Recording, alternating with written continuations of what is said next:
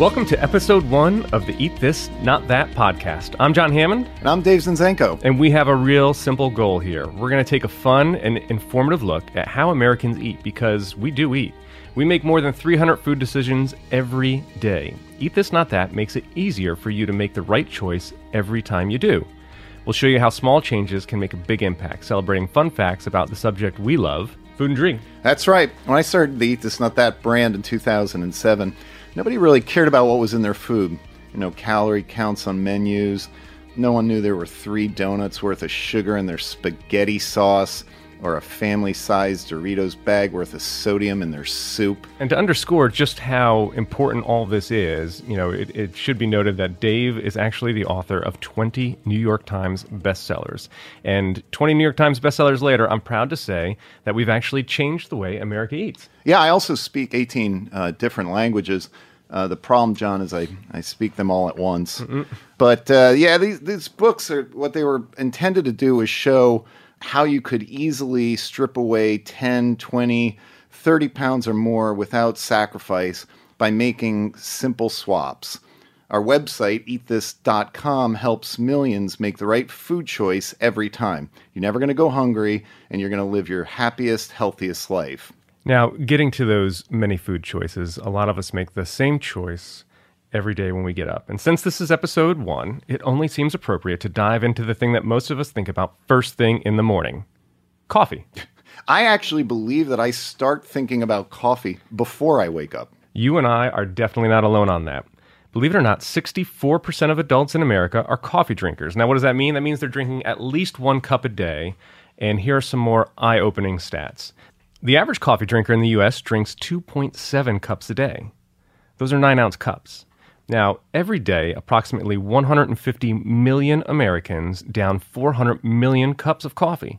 That's 140 billion cups per year. Whoa. If that doesn't show you how much we love our daily dose of caffeine, this will.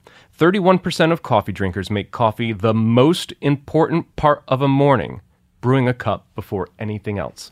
Yeah, now, we're never going to catch Finland. This is the top country for coffee consumption. We're never going to catch them by, you know, waking up and kissing the wife and kids first thing in the morning. You want to get that top spot, you have to get up and go. True. If you want to take down Finland, you got to you got to have a purpose, right? But what's really surprising is that despite the numbers I just listed, the US is number 31 on that list. 31. Now, one of the reasons may be that coffee has been one of the most hotly debated and polarizing health topics here. Is it good for you? Is it bad for you? The debate has been ongoing for what seems like decades. More like centuries. It's been around since at least the 15th century. Right. But there's a new report that may help settle this once and for all. So let's dive in and see what the buzz is all about. Okay, here's the latest research that caught my eye. Scientists at Britain's University of Southampton did an umbrella review of 200 studies based on observational research and clinical trials across all countries and settings. So this is pretty comprehensive. The findings people who drink coffee are more likely to see health benefits than harm, experiencing lower risks of premature death and heart disease than those who abstain. The research, which collated evidence from more than 200 previous studies, also found coffee consumption was linked to lower risks of diabetes, liver disease, dementia, and some cancers. I'm buying. Who's drinking? well, first off, you never buy. But before you, you know, tap the coffee keg, it should be noted that the study also suggests that three to four cups a day provide the greatest benefit. Now, I can live with that. I'm actually a three cup guy myself. And as we mentioned earlier, most of us fall in that 2.9 cups per day, so we're right in that sweet spot that this study talks about. But what does it all mean? Why does coffee seem to have these various health benefits aside from just perking me up first thing in the morning or during my afternoon and lull, Dave? Well, that's just it. I mean, when most of us think about coffee, we think caffeine, but coffee is actually the number one source of antioxidants in the American diet. And this is even over wine and tea everything. And those high levels of antioxidants can help protect your body from the damage that's being caused by free radicals, as well as fight off disease. That's a great point. Because the latest research also said that coffee drinking was consistently linked with a lower risk of death from all causes and from heart disease. The largest reduction in relative risk to premature death is seen in people consuming three cups a day compared to non coffee drinkers. Coffee was also associated with a lower risk of several cancers, including prostate, as well as skin and liver cancer.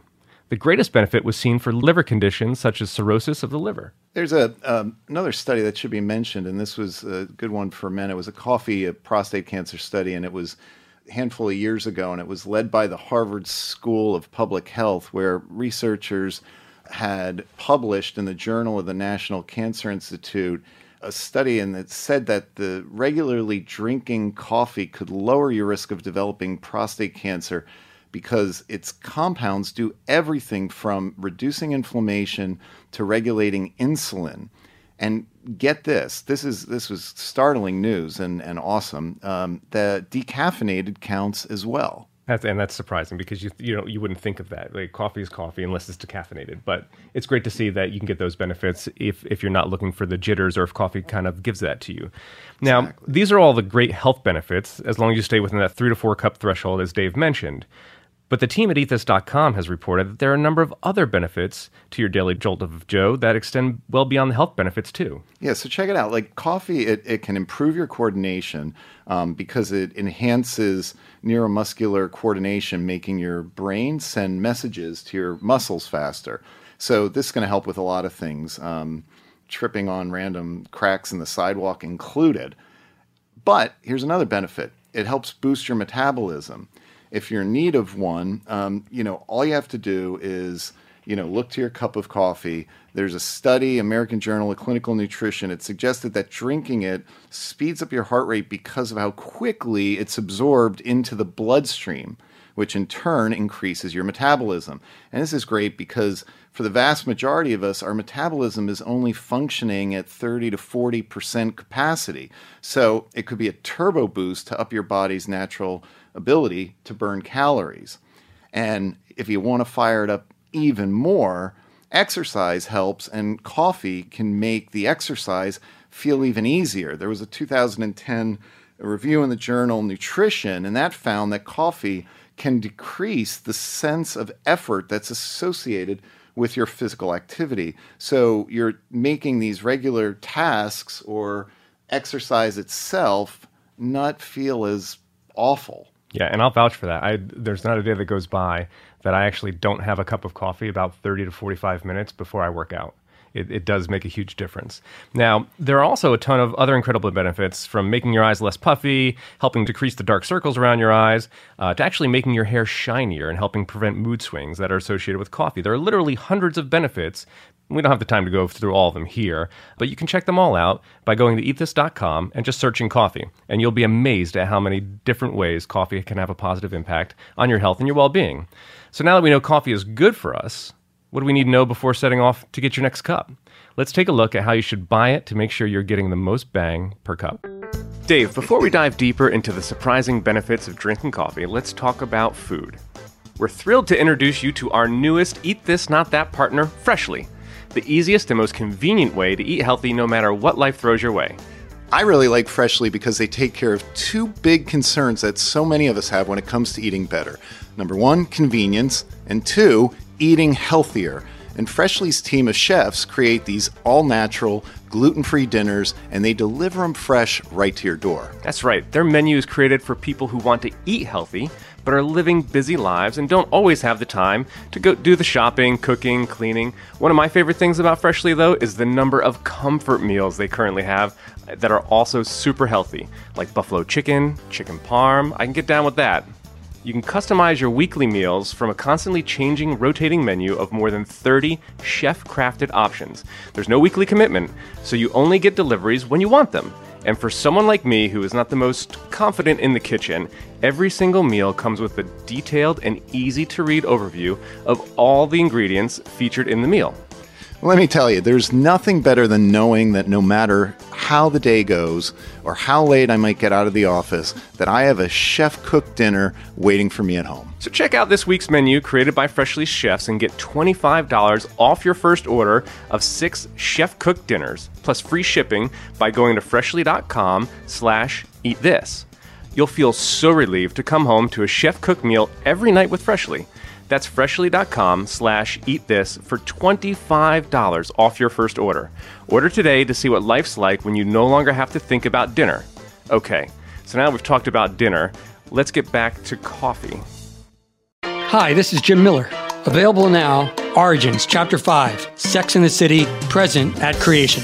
Featuring Sarah Jessica Parker, Kristin Davis, Cynthia Nixon, Chris Noth, and others from the seminal series, now marking its 20th anniversary. The first day of production of the series, I walked a couple blocks to the set, and I never looked back.